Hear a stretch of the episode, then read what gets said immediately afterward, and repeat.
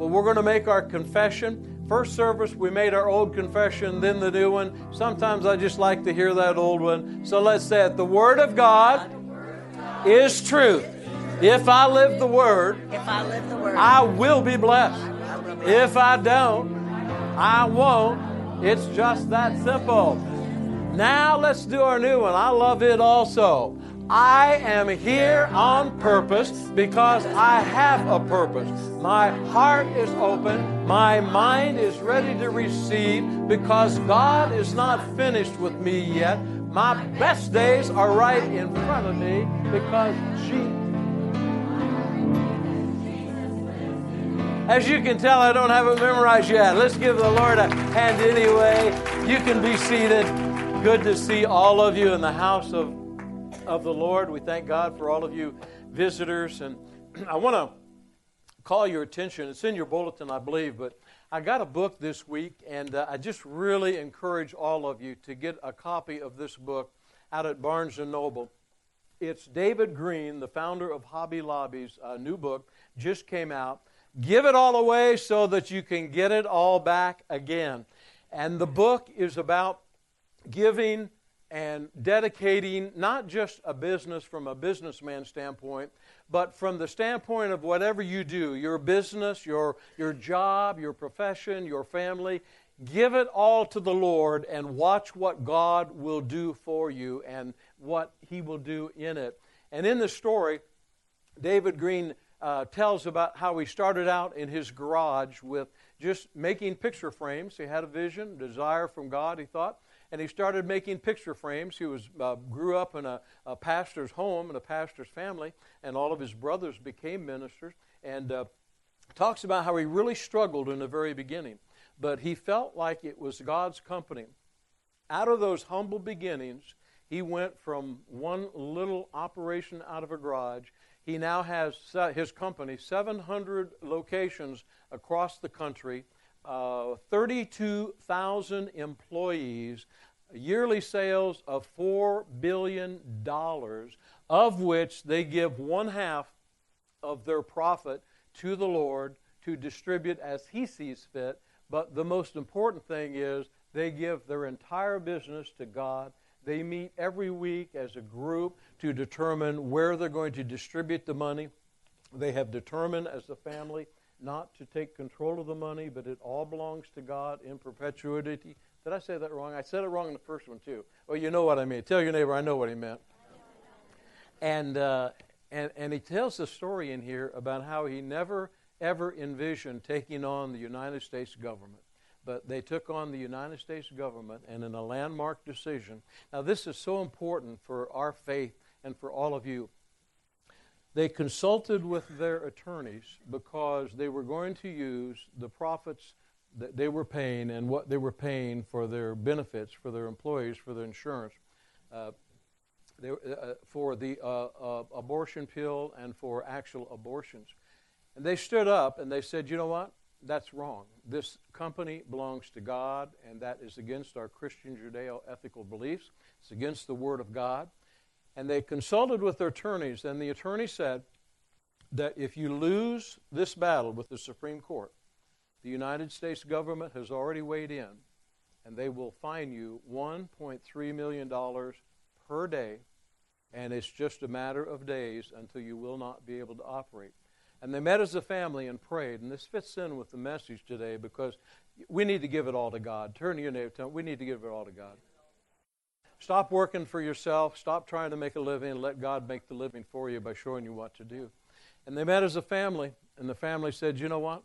This business belongs to God. It's not our business. If the business makes it, praise God. If it doesn't make it, praise God. We'll do something else. But it is wrong what the government is telling us we must do. And in a landmark decision, the Supreme Court voted five to four to uphold the Christian Judeo beliefs of companies and individuals who own companies that they do not have to violate their God given ability to serve the Word of God. I think we ought to give the Lord a hand for that. All of it is chronicled here.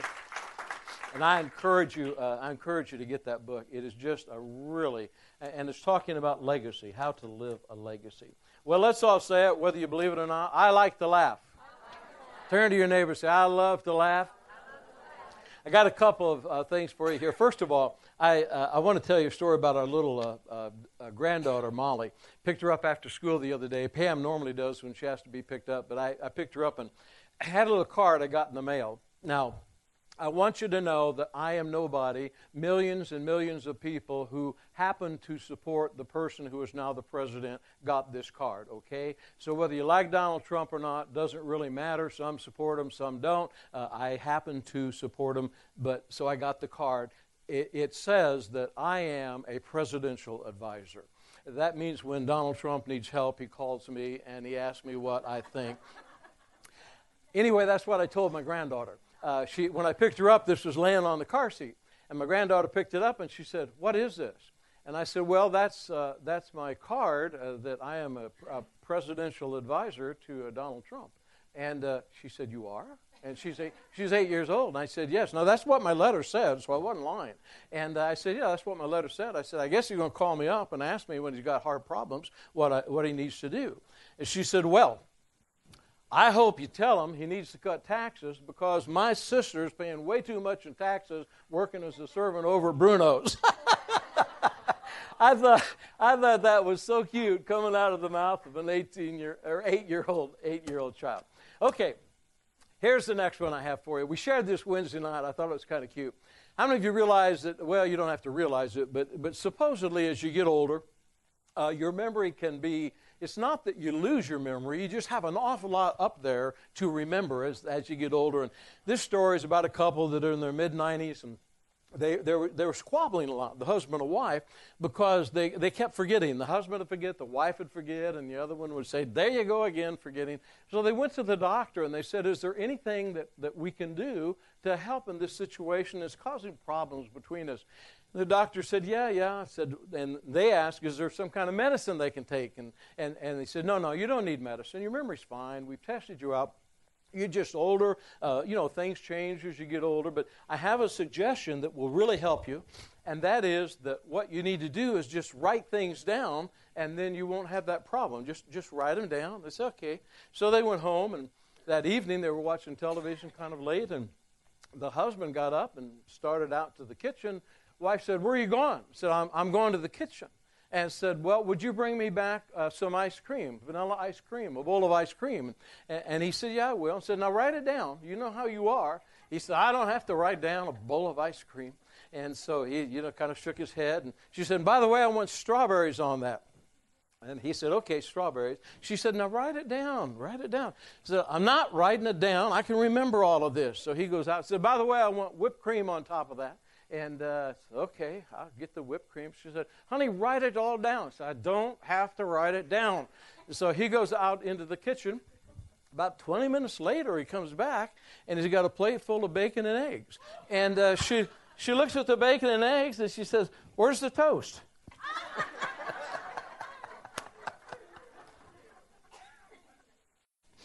okay, Sunday school teacher teaching her class five year olds, five year olds, I, I, I, just, that's a precious age if you've ever been around five year olds. Just precious. She's teaching about what it takes to get into heaven. And uh, so she decides to give them a, a little, uh, a little quiz, uh, open quiz for the te- uh, class. And so she says, okay, if I sold all my home, my car, and took all of my savings and, and just gave it all to the church, would that get me into heaven? They all shouted, no. No. And she said, Well, what if I just worked at the church and volunteered at the church and cleaned the church and did everything I could at the church? Would that give me into heaven? They said, No, no, no. She said, Well, then what is it that will get me into heaven? And one five little old boy jumped up and shouted, He said, I know, you got to be dead. well, hallelujah. If you have your Bibles, we're going to we're going to read in the book of Matthew in just a moment, but I want to I want to paraphrase this message. Uh, God has been speaking some things to me about situations and circumstances that sometimes they don't go right.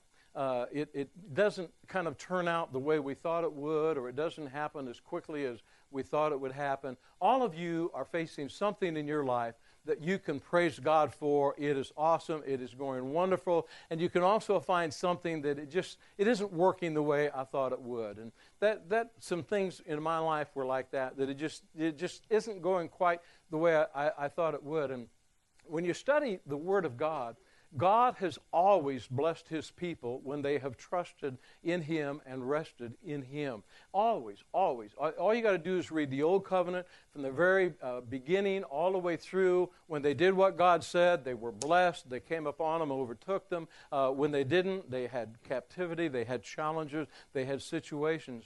So going back into the Old Covenant, when God brought them out of Egypt, God said to them, I'm going to give you a, a, a promised land flowing with milk and honey. Uh, he described the land to them. He told them how beautiful it was going to be. And obviously, the people were excited, and they were following Moses into the promised land, and they were all excited about it. All of us sometimes can get excited about the promises of God, and we get, we get encouraged by them, and we want them and then we try to impose our time frame on them. Uh, maybe, maybe we want it to be done by this time or that time. And I know in my life there were some things that instead of looking at all of the blessings of God, and this has been fairly recent, instead of looking at all the blessings that God has given us, I was looking at the things that were not there, that hadn't happened yet. And I was focusing more on the things that hadn't happened instead of the things that I was praising God for. Can you all say amen to what I'm saying? Do you know what I'm talking about? How many of you got things like that in your own life that uh, if you're not careful, you can drift drift into what's not going right instead of what's going uh, great. And, and, and the children were all excited. And then they got to the edge of the promised land, and they were right on the verge of the promise that God had given them. Tell, tell your neighbor, you're on the verge of the promise coming to pass. You're on the verge of that promise coming to pass. Don't let go now. But when they got there, they saw things that they hadn't seen before, the obstacles that were before them. I don't know what the obstacles are in your life today. Many times in our lives, it's finances. Many times it's relationships. Many times it's, well, things didn't work out the way I thought they would, or I, I thought this thing would happen, and now this thing has happened, or I went through a lot of blessings, but now I've got this one more obstacle. And that's what happened to them. They lived in the wilderness. They lived in tents. Uh, they lived in uh, food that, you know, they couldn't go to the restaurant. They had to get manna every day on the ground and go pick it up. Probably not the ideal situation. They complained about it, but they went ahead and did it anyway. But they were blessed continually by God. And that has been our track record, Pam and I. That's your track record. Let's just say, I have been totally blessed by God. And then there are areas in your life where it just didn't work out well. Pastor Stanley over in the Uganda right now, Camp Rhino, uh, you know, he's been blessed by God, blessed by God with finances, blessed by God with health, blessed by God with everything else. And then all of a sudden the health situation changes. Typhoid comes in, uh, malaria comes in, all that kind of stuff. And they got to fight through it. And in the midst of all of it, they've just got to release their faith and rest in the Word of God and believe God to take care of it. I just got a report this week that his sister in law was killed in fighting that was going on still over in the Sudan by some of the rebel forces. And all of a sudden, his sister in law is in heaven, but, but all of a sudden, one moment gone just like that. You can focus upon the tragedies of life, or you can focus upon the blessings of life. If you focus upon the blessings, you're going to enter into a rest. If you focus on all the things that aren't going right, you're going to have a constant stress in your life. And the constant stress in your life will pull you away from the things of God. And the Word of God says, by the way, let's pray for Stanley and his family. Father, we lift up Pastor Stanley and his family. I thank you, Lord, for his sister who is alive and well in heaven right now. But we pray for a grieving husband and grieving children and for all of the family. And just thank you that somehow, some way, the peace that surpasses understanding will be there in Jesus' name. And we all said, and let's pray for Sue O'Brien, her mother Kathleen, decided to, I don't know if she decided or not, but my guess is she closed her eyes and decided it was time to go home. How old? 97? Is that right? 97 years old. Father, we thank you for Sue. We thank you that Kathleen is alive and well in heaven. She breathed her last breath on this earth and the first one in heaven with you. What a wonderful legacy and memory she has left. The beautiful smile, the beautiful woman that she was, she still is. She's just up in heaven with Jesus, and we thank you for that. Amen. Amen. What a, a lifetime of memories. So, anyway, the Word of God is really clear. God has always wanted us to rest in His promises and believe whatever He says. And that you and I have a book full of the Word of God that tells us how God feels about us, what God wants to do in our life. And in addition to that, we have our prayer journal. Uh, every one of you should have a prayer journal. Turn to your neighbor and say, You need a prayer journal. You got a prayer journal, and you carry this around with you everywhere that you go. It's in your car continually. It's on your bedpost. It's in your bed with you. And when God, I don't know about you, but God does not talk to me on my time frame. Uh, I, I do, I'll go out and say, Here I am, God, you got a half hour. Go for it. Uh, it doesn't work that way. God speaks to me whenever He wants to, and I understand that. And so I got my prayer journal, and I will hear things and I will write them down. I think, Oh, God, this has to be you. And I'll write that down. That becomes just as important to us as the written word in the Bible because this is what God is still speaking. John 10 27, my people hear my voice. You hear the voice of God. And this is what's showing you what's going to come. But then He's not showing you what's coming so that you can take control and do it in the arm of the flesh. God does the supernatural. We are the ones who are called to be obedient and position ourselves. Jehoshaphat, in the Word of God, one day woke up and he was surrounded by the enemy. Didn't know what to do. The enemy was bigger and taller and stronger than them, and they thought that they were going to lose it all. And he didn't know what to do, and he cried out to the Lord. And the Lord said basically this Jehoshaphat, all you have to do is position yourself. The battle is mine, and I will fight the battle. God will fight your battles for you if you have positioned yourself where He wants you to be. And when the children were on the edge of the promised land, you all know the story. Twelve spies went out, eight spy, uh, ten spies uh, came back, and they gave a bad report. They went contrary to the word of God. Two spies came back and said, We are well able to do what God has said. Let's all say, I am well able to do whatever God says. If you believe that, you will enter into a supernatural rest. But if you try to prove what your avail- availability or what you're able, uh, able to do for God, then you'll start to do things or try to figure things out. And the Word of God says, We lean not to our own understanding. If God says it, do it. In this book by Hobby Lobby, by uh, David Green, he was talking in the very beginning about closing on Sunday and uh, how he felt that the Lord wanted him to close on Sunday. He said it was an easy decision to make because God said so.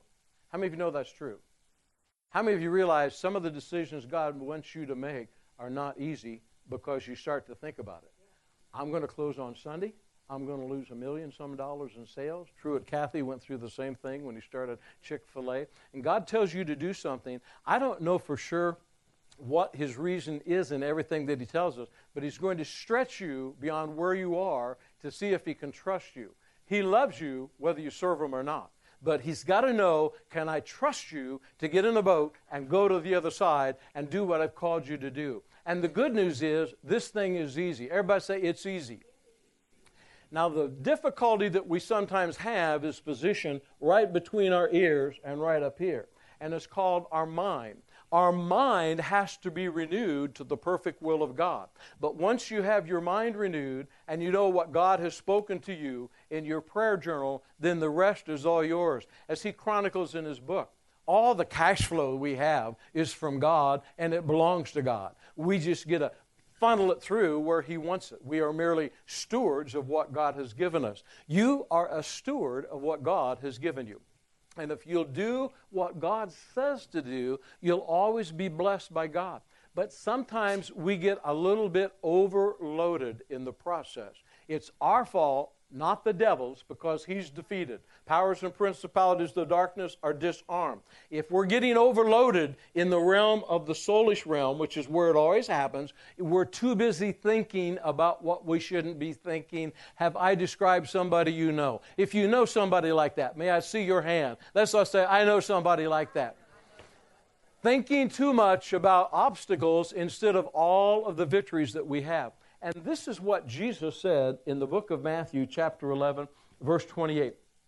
Come to me, all you who are heavy laden, and I will give you rest. Take my yoke upon you, learn from me, for I am gentle, lowly in heart, and you will find rest for your soul. For my yoke is easy and my burden is light. In other words, that rest is for your mind. Let's say it. There is a rest for my mind. How many of you sometimes find that your mind is anything but at rest? May I see your hands? What happens when that happens is your mind is thinking the wrong thing. You're thinking cross grain with the will of God. You're thinking across grain with the rest of God. If God has called you to do something, you don't have to figure it out and pay for it. God will figure it out and God will pay for it. God will bring his blessings upon you and overtake you. And that sometimes we look at things and we try to put it in our time frame. In other words, how is this going to work out? And then all of us have had things that didn't work out the way they thought they, they would. Hebrews chapter 12, verses 1 through 3, is a great example of how we should live our lives. And, and David Green was talking about it. It's, it. It basically says that, that we are surrounded by so great a cloud of witnesses, and that we lay aside every weight and the sin which so easily tries to ensnare us. And we look unto Jesus, who was the author and the finisher of our faith, who for the joy that was set before him despised the shame and is set down at the right hand of the seat of God. In other words, our total focus is Jesus. Let's say, my total focus, Jesus. And that we are at total rest, knowing this is what God said I'm supposed to do with the rest of my life. You pick up your prayer journal, this is what God said I'm supposed to do with the rest of my life. Now I'm going to enter into his rest because he said he would give me rest. I don't know how it's going to work. I don't know how it's going to happen, but I know this. My God can take care and supply all of my needs according to his riches and glory. I can't figure it out, but I have been told by my God to lean not to my own understanding, but in all of my ways acknowledge him, and he will direct my path. Then it becomes very easy. You can't articulate how everything is going to work out, but you know it is. Jesus said in the book of Matthew, chapter 6, that we should not worry about our life. Let's all say, I should never worry, should never worry about, my life. about my life. What I'll wear, what I'll, what I'll eat, or anything. Why? Because God has. Jeff, you're all the way back there in the back, and your wife's all the way up here. It's good. Jeff did an outstanding, Jeff Smith, job at our men's ministry sharing the Word of God on humility. Let's give him a hand. We're going to have him share it here sometime. Really a great, great word.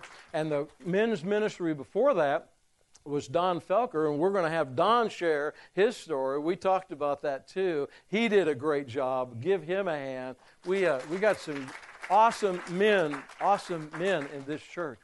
But when you get onto this spiritual track of realizing that God is in charge of everything, and that like Jehoshaphat, like David when Ziklag, when, when it looked like everything is lost, he just inquired of the Lord, God, what, is, what, what do you want me to do? Jehoshaphat, God, I don't know what to do. I know you do. And, and we don't have to figure it out for God. God's got it figured out for us.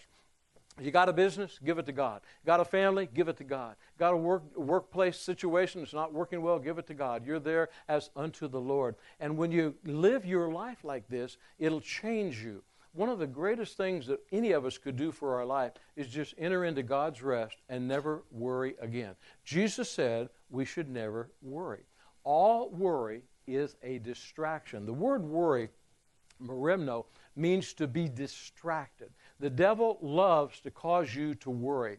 There's always something that you can be blessed about. Worry means to be distracted and to be anxious. So if when you're distracted from the things of God and you're worried, it's because you're thinking wrong. Turn to your neighbor say, You may be thinking wrong. And if you start thinking right, then you think, What does God want me to think? When God spoke to Joshua, and Joshua was getting ready to take them into the promised land after he had succeeded Moses, God spoke to Joshua and said, Joshua, if you will meditate the Word of God day and night, you will have success and you will make your way prosperous. In other words, what we do is meditate the Word of God and all of the blessings that God has given us. Every single one of us have tremendous blessings. Pat, one of the things I just admire so much about Pastor Stanley, he's over there in the midst of all sorts of challenges at that Camp Rhino.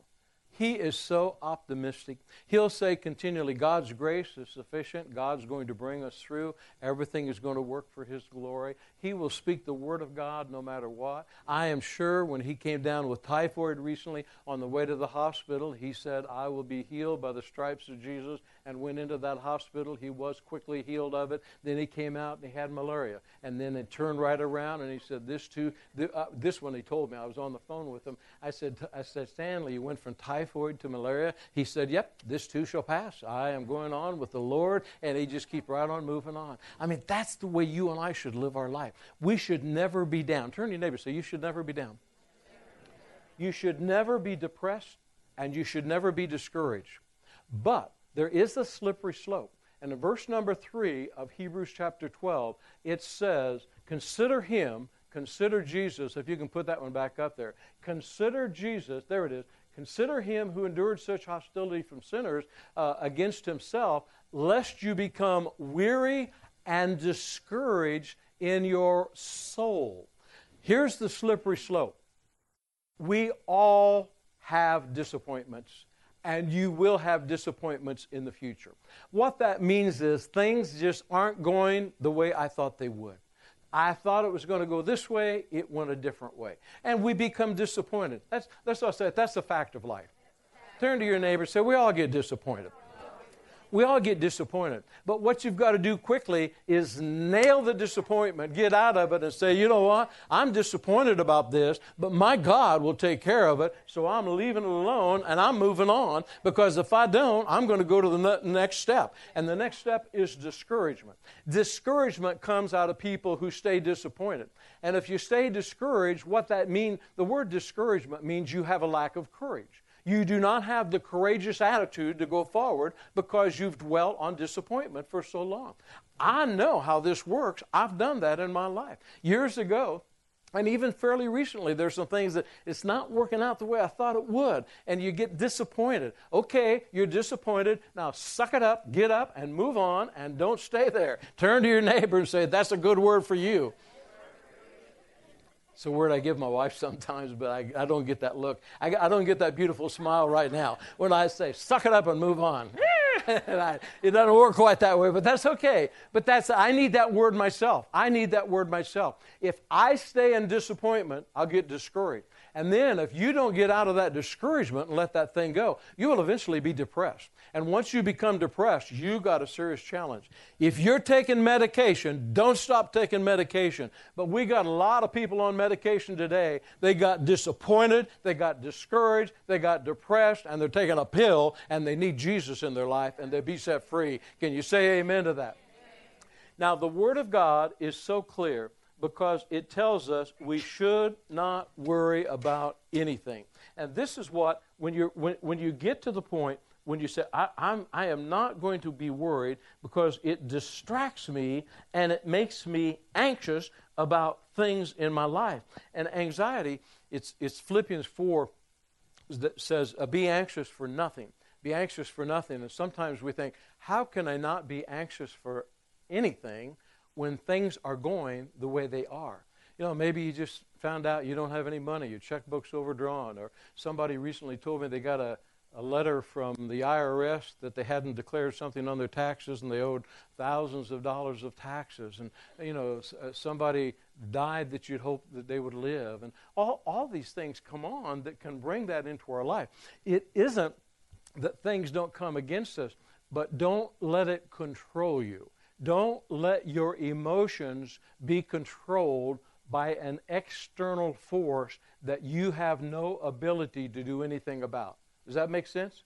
In other words, if you had the ability to do something about it, you would have done it, but it happened and you may not understand it, but get rid of the lack of understanding and move on so that you can be what God's called you to be. Otherwise, you'll lock up in that situation. And what will happen you start to take control for yourself.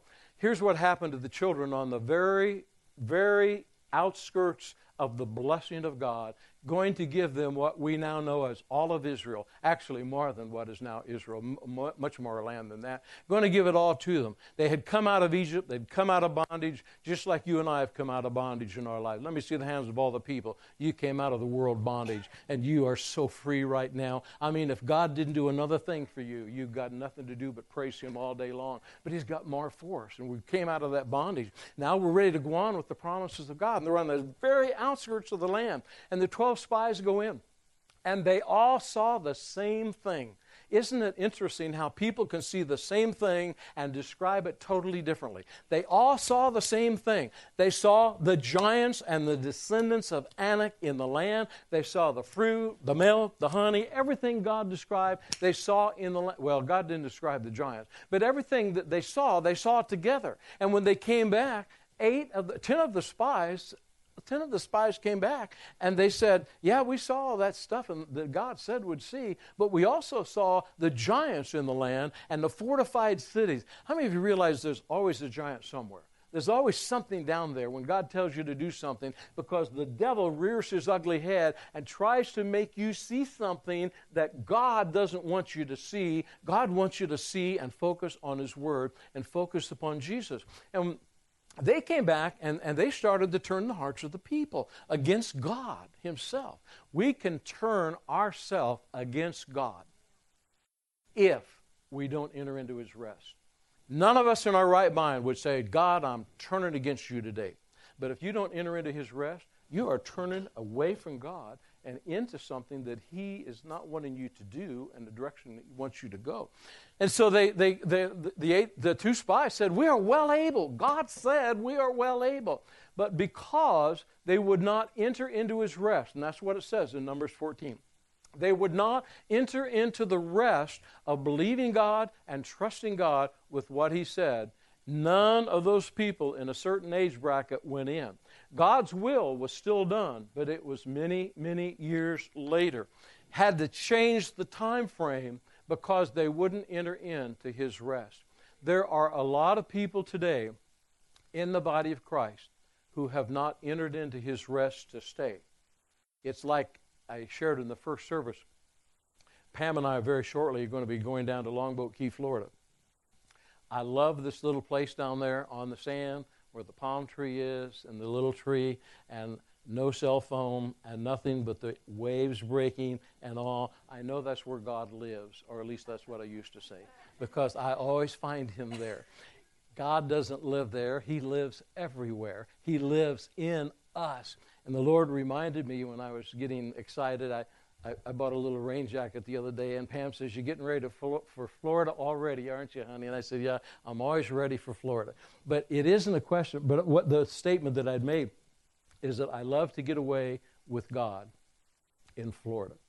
But you know what? I felt like the Lord corrected me. I am with you in Lafayette.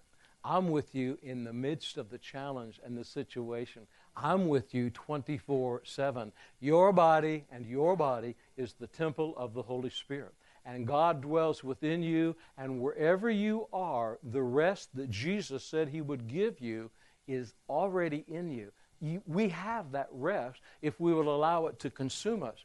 Now, the Word of God goes on to say in Hebrews uh, chapter, uh, chapter uh, 4, verse 11 and 12, it's such a powerful scripture Hebrews chapter 4, verse 11 and 12 is a warning. Everybody say warning. It's a warning to all of us that the same thing that happened to the children of God could happen to us. God's not going to turn his back on you and punish you, he loves you. Eternal life is because Jesus Christ is your Lord and Savior, but the blessings of God that he wants to come upon you and overtake you are not going to be there if you don't enter into his rest. And it says, Let us therefore be diligent to enter that rest. This is paraphrasing everything before. It's it, in the very beginning of Hebrews chapter 4 and the end of Hebrews chapter 3. It said, The children of God would not, and I'm paraphrasing all this, the children of God would not listen to what God said. They wouldn't operate on what they knew He told them. They wouldn't operate on their prayer journal or whatever they had. And, and that they, they, they wouldn't take what He said and mix it with faith and enter into His rest. They refused to rest. Therefore, He said, they will not enter into my promise because they will not rest. God has a promise for you healing marriages, finances being restored, taking care of all of your children, restoring everything that you've ever lost. That's a promise of God for you. Promise of God is Romans 8:28 that we should rest in day in and day out. God uses all things for good to those who love God and are called according to his purpose. No matter what you experience in your life, past, present, or future, God's going to turn it around and use it for good. And you might think, uh, how could he do that? I remember years and years ago when I went through that horrible divorce years and years ago. God has turned that thing around, and I can't tell you how many people I've been able to counsel and work with who are going through it. And I say, You don't want to do that, and let me tell you why. And I say, How do you know that? I say, Because I was there, I did it, and it didn't work. Let me tell you what's the right way to do it. God will turn it all around and give it and anoint you to help other people if you'll let Him and if you'll open yourself up to Him. But it says here, Let us therefore be diligent to enter that rest that He has for us, lest anyone fall according to the same example of disobedience. You and I are called to be obedient to God. That's our position. God, what do you want me to do? That's what I do. God is in charge of taking care of the miracles. He will take care of knocking down the walls of Jericho. He will take care of knocking down the obstacle your finances. He will take care of a troubled mind. You give God your mind, He will come in and He will occupy your mind. He will flood you with things of His Spirit, and He will change your mind overnight if you will allow Him to do it. And when we do that, we enter into that rest. And that rest is not Longboat Key. That rest is not one part of Lafayette, Indiana. That rest is inside us through the eternal rest of the Holy Spirit that lives within us. And that we then begin to walk in a new dimension so that no matter what God says for us to do, we're going to be obedient to do it. No matter what happens in our life, we're going to be praising God instead of talking about all the things that aren't going right. Every single one of you could spend the rest of the day talking about things that haven't gone right or aren't going right. Or you could spend the rest of the day talking and encouraging each other about what is going right, the miracles that have come upon you, that have overtaken you, the healings that you've seen, the people that you've seen set free, the miracles that you've had in your finances, all of those things. That is where God wants us to live our life. And then when we do that, it puts us on a whole new plane. Every day is exciting. This is the day the Lord has made. I shall rejoice. We get out of bed in the morning. We're excited about life. We're excited about what God has. It's a new day to serve God every day. Can you say amen to that? Let's all stand to our feet. God's got great, mighty, exciting plans for all of us. Doesn't matter how young you are, doesn't matter how old you are. God wants to take control of your life, and He wants you to enter into that rest. That rest will affect every part of your body, every organ in your body, in your mind. If you will open yourself up to God, He will take care of everything in your life. Would you bow your heads with me just for a moment? I want to ask you the most important question you will ever answer, and that is Do you know that Jesus Christ is your Lord and Savior?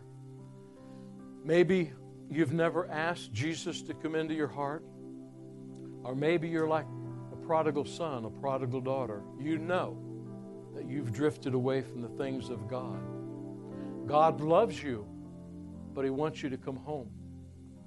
None of us are guaranteed tomorrow. And if you're not sure that if you died today, you'd go to be with Jesus, you need to make that a reality in your life. If you're here and you say, Pastor, you've described me. I, I know I've drifted away from the things of God, but I'm ready to come home. I'm going to ask you to slip your hand in the air going to pray for you. Take just a moment. Anyone at all. Thank you, Jesus. Thank you, Jesus. How many of you feel like there is and has been a weariness and a discouragement trying to come upon your mind. Can I see your hands? I see them? Yeah, lift them up real high there. God's will is to remove all of that off of your life this moment. All of you that lifted your hands, I want you to quickly come to the altar. I believe today that's going to lift off of you. You've heard the Word of God. The Word of God is true. And as we come to this altar, we're just saying, God, no more, no more in the name of Jesus. Let's give the Lord a hand in this congregation. Stretch your hands out toward these at this altar. Stretch your hands out. Sue, I want you to help me over there praying. Sandy, I want you to get down on the other end. Father, I thank you in the name of Jesus for every person at this altar. We bind weariness and discouragement in the name of Jesus. I thank you that today is the last day that it will ever be entertained.